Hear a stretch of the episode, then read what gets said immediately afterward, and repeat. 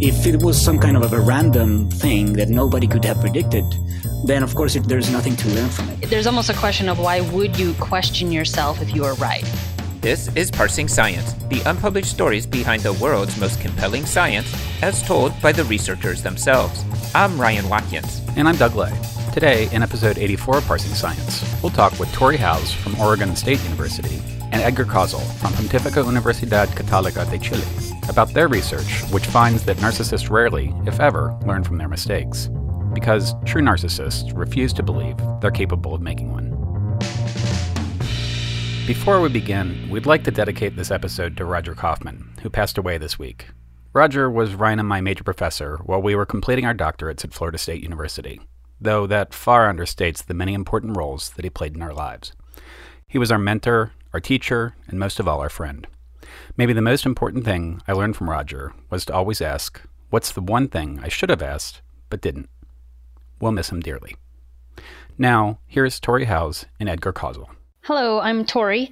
I was a first generation college student, so both of my parents were active duty military, and I wound up getting my undergrad from the same place that was right in my hometown. So I went to University of Central Missouri.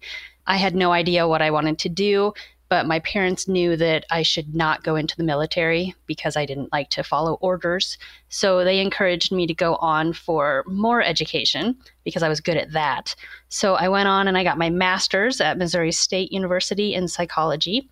And I still wasn't sure what I wanted to do, but my parents were still sure that I should not go in the military because I kept considering that as an option.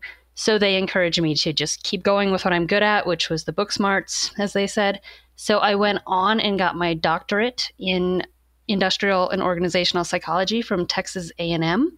And at that point I finally figured out I agreed I really was decent at this. I enjoyed teaching, I love the research, so I have been in academia after a small stint at consulting in the Chicago area.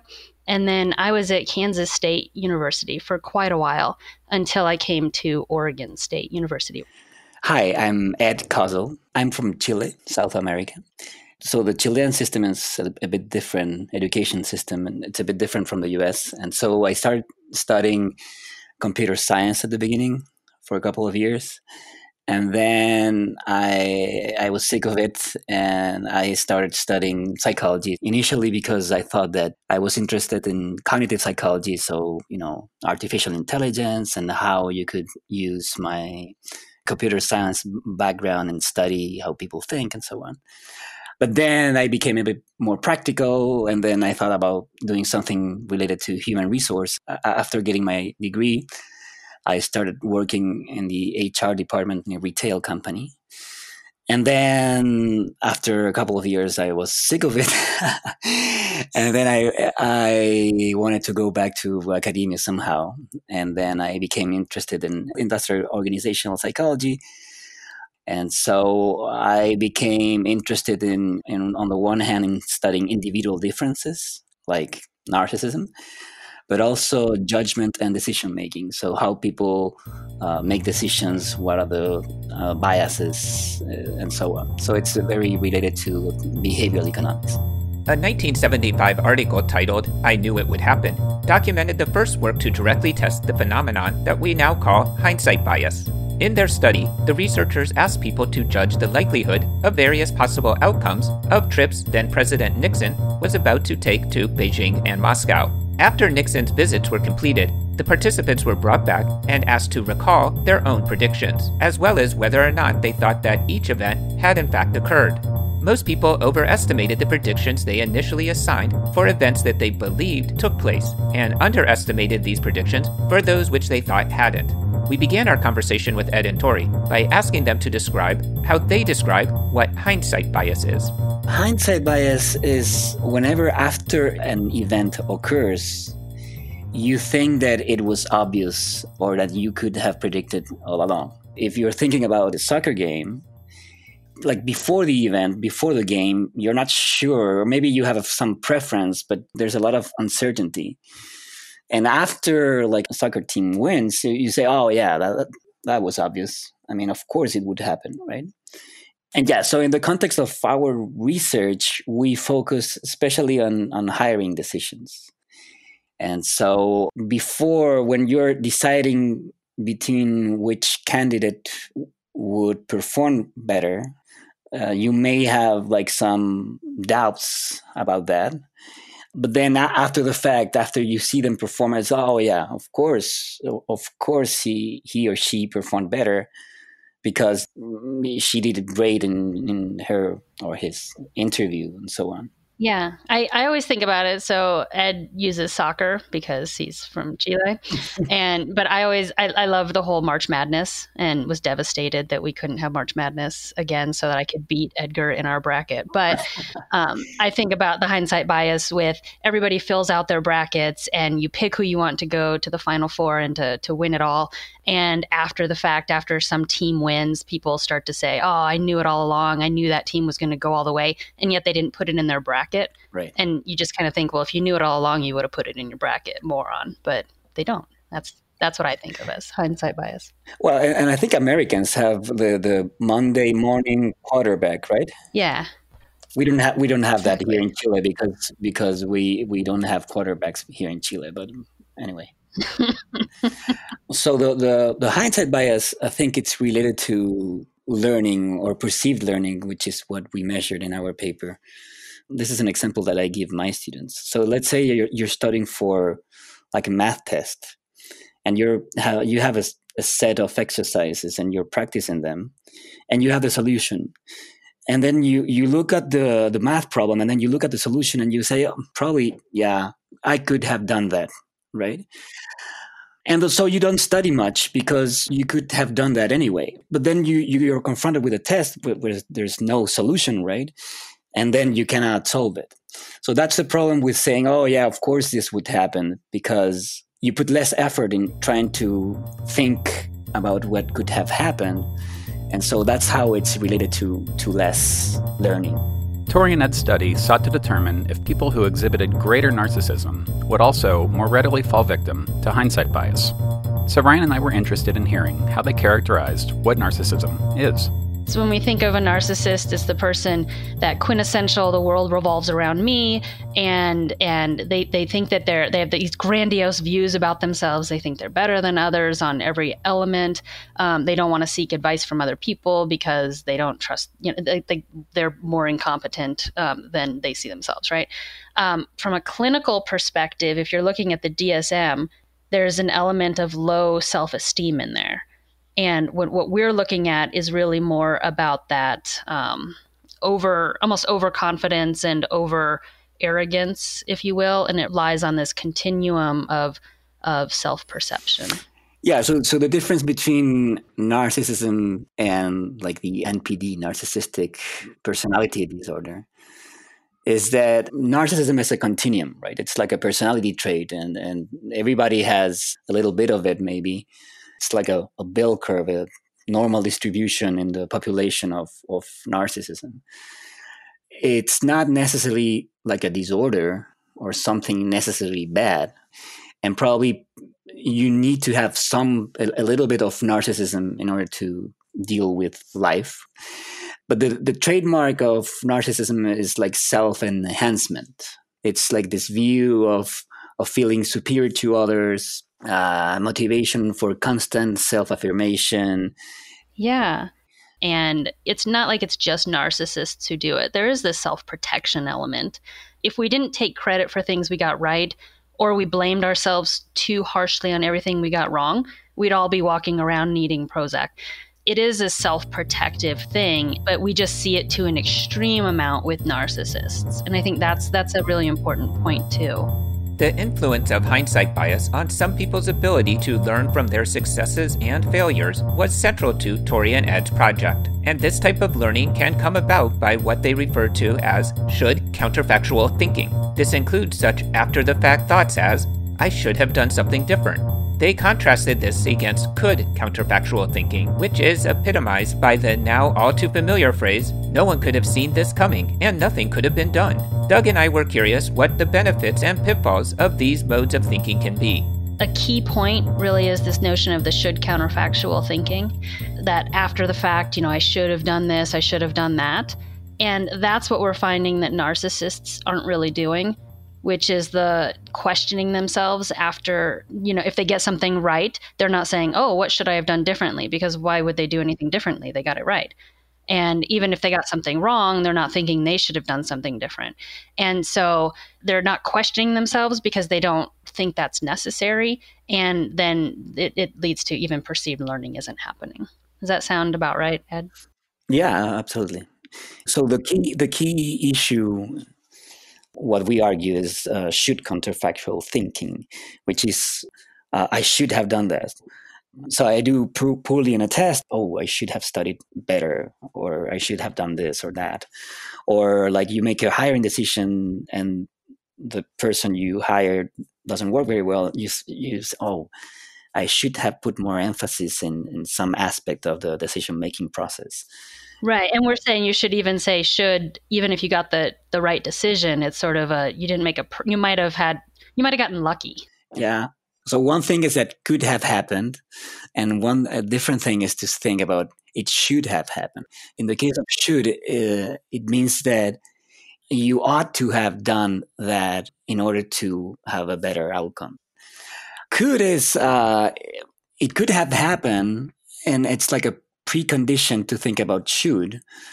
But in the case of should is is more of of a maybe a moral aspect Right. There's almost there, there's almost a control element. Um, and that if you should have done something, it's almost like you're at fault because you didn't. Whereas could almost implies that there's other possibilities, but there's not that ought to. There's not that need. And so that is even more important when we're talking about narcissists because the should is all about what you ought to have done or what you had in your power to have done and you didn't do it. So there's almost a blame if you got it wrong, it was that you should have done something different. Whereas could has probably less of that blame component and more of a, well, yep, that was another possibility. Tori and Ed found that due to their exaggerated self enhancement and tendencies towards self protection, narcissists show stronger hindsight bias when their predictions are accurate, as well as a sort of reverse hindsight bias when their predictions are inaccurate. And in their paper, they elaborate on a few well known cases of narcissistic behavior getting in the way of learning. So Ryan and I wanted to hear more about some of these infamous examples. We'll hear what they had to say after this short break. This episode is brought to you by Altmetric. At Altmetric, we help researchers track and analyse the online activity around scholarly research outputs. And if you like parsing science, you may also enjoy our podcast series, the Altmetric Podcast. Join me, Lucy Goodchild, as we explore the science stories that are being discussed the most online so you can find out why.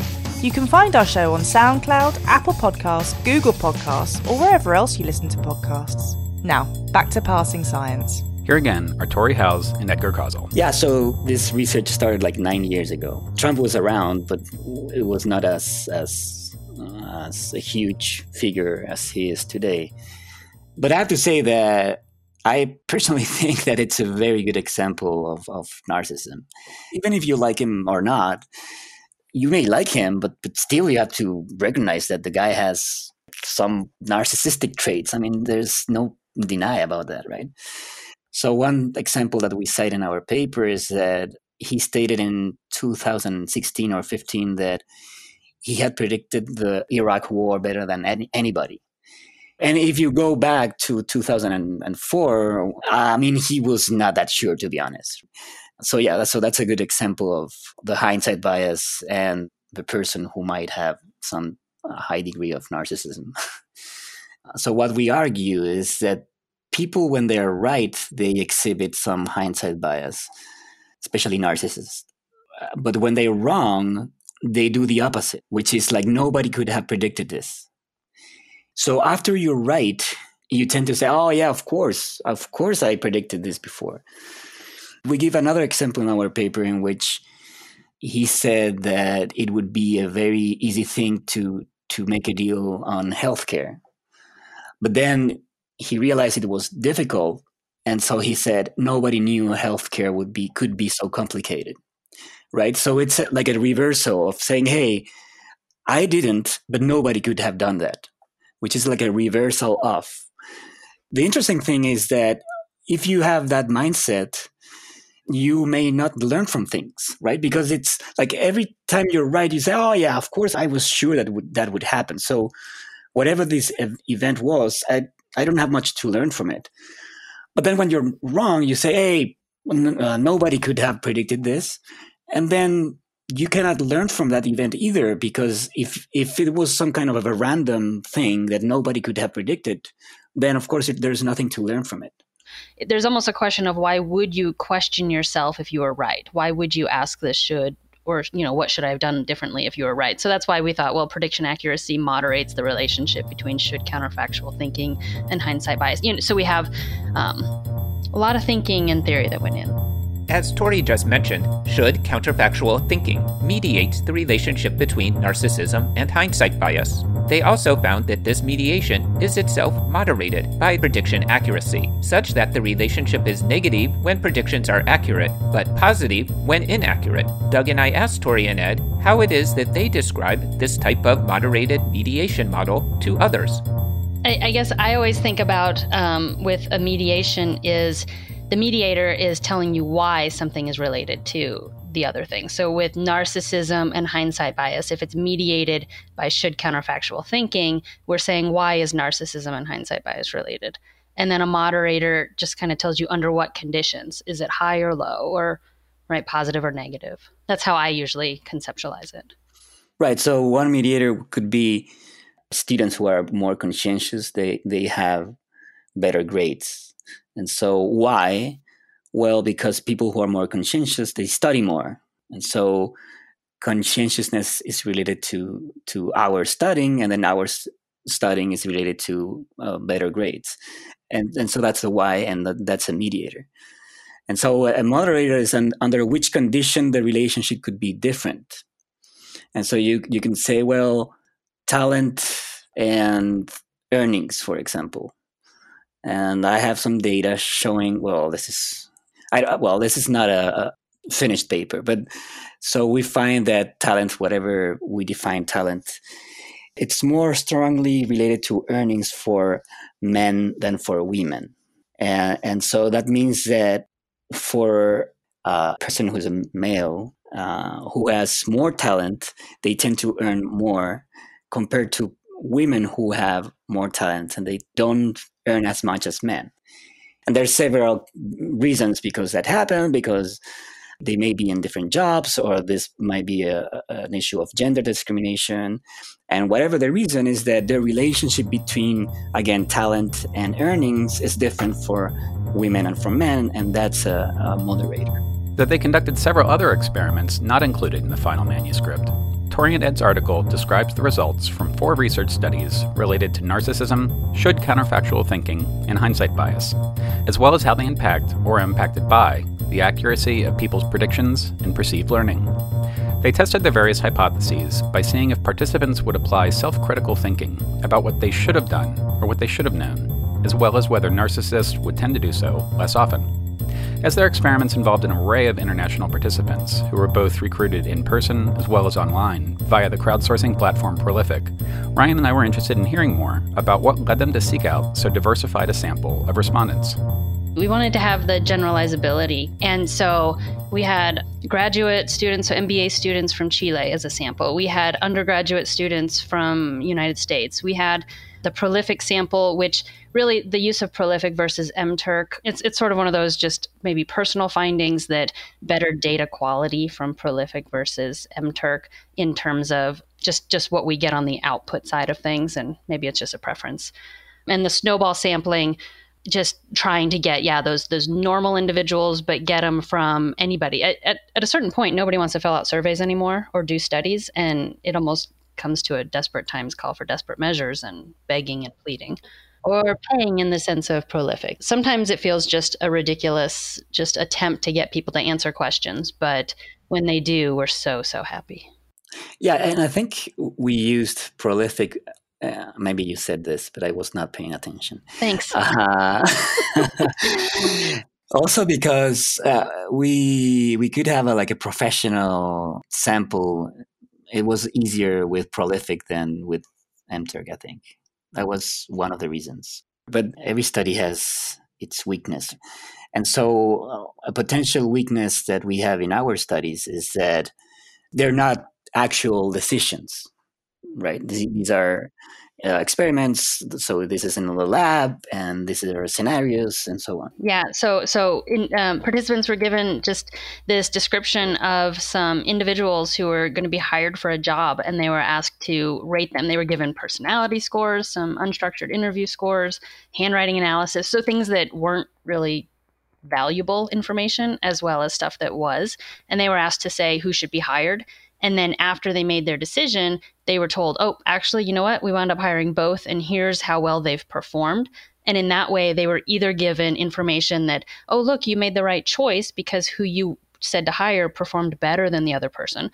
Or they wound up getting something that where their prediction accuracy was wrong, they would have hired the person who actually wound up performing worse. Yeah, so of course, there are some strengths reviewers are worried about how generalizable are our results. And so that's one one of the reasons okay we, we do have scenarios. They're, these are not real decisions but we have like a, a wide variety of different people and we all converge into the same result so even if these are our scenarios at least we can say that it's not specific to like a you know Chilean population or, or just undergrads. We had people from you know different contexts, and we find the same results. So at least from that perspective, we can, we're kind of sure that that there's internal validity. Psychologists have been interested in measuring narcissism since that initial study from 1975, which I mentioned at the top of the episode. By far, the most common method for assessing narcissism is to use standardized self report measures. In other words, the types of personality questionnaires that the field of psychology is famous for. Since Ed and Tori use this method as well, Doug and I were interested in hearing more about how they weighed their options as to which measure to use. The most well known measure is the NPI 40, Narcissistic Personality Inventory 40, which is the number of items. And by the time we were conducting these studies, and again, we started this like eight or nine years ago, so this was the most uh, accepted measure of, of normal narcissism. There are others like the NPI 14, I think, or 15, and then others that are newer Uh, it's not like a one to five Likert scale. It's you have to choose between two potential behaviors and thinkings and so on. Uh, there are some psychometric properties uh, that have been questioned by some researchers. On the other hand, it's very complete. It has 40 questions and so on. So within the paper, we talk about narcissists and non-narcissists because it's easier to to write about it in that way. But we, we did use a continuum measure and a continuum score. The findings that we have is they were linear. The more narcissism you had, the less should counterfactual thinking you had. And so we didn't have like cut scores or whatever. If you have a huge sample, you you might detect that kind of stuff, but it's harder to, to do it with with less people. And and uh, again, we have 170 people or participants per study, a bit more, a bit less, and which is fine for detecting the stuff that we were testing. To find nonlinear uh, relationship, you, you need a, a bigger sample to do that. In their final study, Tori and Ed primed participants to focus on should counterfactual thinking by giving them a sentence unscrambling task. This test was first advocated by John Bargh, a Yale social psychologist who published a paper in 1996 with the striking finding that students walked more slowly when they were primed with elderly related words, such as bingo and Florida. As this study has repeatedly failed replication, we were curious about their thoughts about the veracity of such non conscious priming. In my perspective, it depends on the priming and your dependent variable. If you're telling me that because I'm reminded that I might be old or something and then I'm gonna walk slowly, then I say, mm, gee, I'm not sure. I would be kind of. I'm not saying that it didn't happen, right? I'm just saying that I, that's. This is a huge kind of a leap. But in, in this case, so there's two issues. So, first is that some people that I know and I trust uh, conducted experiments. So one is Jochen, So he did a study on regret. And then Lisa Ordonez and David Welsh, I, I, know them from Arizona. They did this something on moral standards. And so these primings are, are more into thinking, right? So I might prime you into thinking about moral issues, or in our case, to think more should counterfactual thinking. And, and case was thinking about regret. And then I ask you to conduct a study and, and see if there's like a bias there in the way you're thinking. And so there's, I would say that there's a match between what you're manipulating or priming and then the dependent variable, which is like a, a decision or a, a potential bias. And so my problem with the priming literature is that when there's these huge leaps that you're saying that because of you think about i don't know like a, a, tennis player you're gonna play better tennis or something. I'm kind of more i'm not saying that they don't happen but i'm more suspicious Evidence from their research suggests that people who assess higher on narcissism are, in fact, less likely to apply should counterfactual thinking when their predictions are wrong, and therefore suffer more greatly from erroneous hindsight bias. Given that Tori and Ed are industrial organizational psychologists, Doug and I were interested in learning what applications they feel that these findings might have in the workplace. I think of it as the after action reviews or those decisions are made, we know the outcomes. Now go back and check and, and decide, you know, did you do everything that you should have done? What did you do well? What did you not do well? And so encouraging people to consider alternatives, consider what they should have done differently, even if the the outcome was favorable or in line with their predictions. And it's just after major decisions, do that after action review.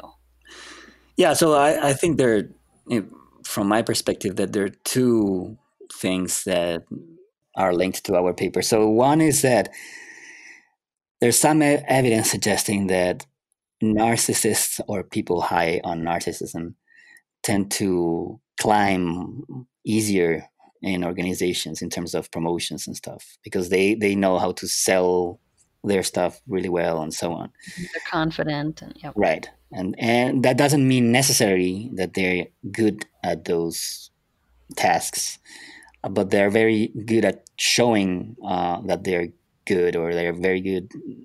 They tend to do well right we want a confident person in an interview. We right. want people to tell us they're good and why not believe them right. And so one direct implication is try to have a, a good performance appraisal system in which you assess not only how confident people are, but also how they do their jobs really well. And if you need confident people, it's fine, but then be aware that that some type of people have some problems too, right?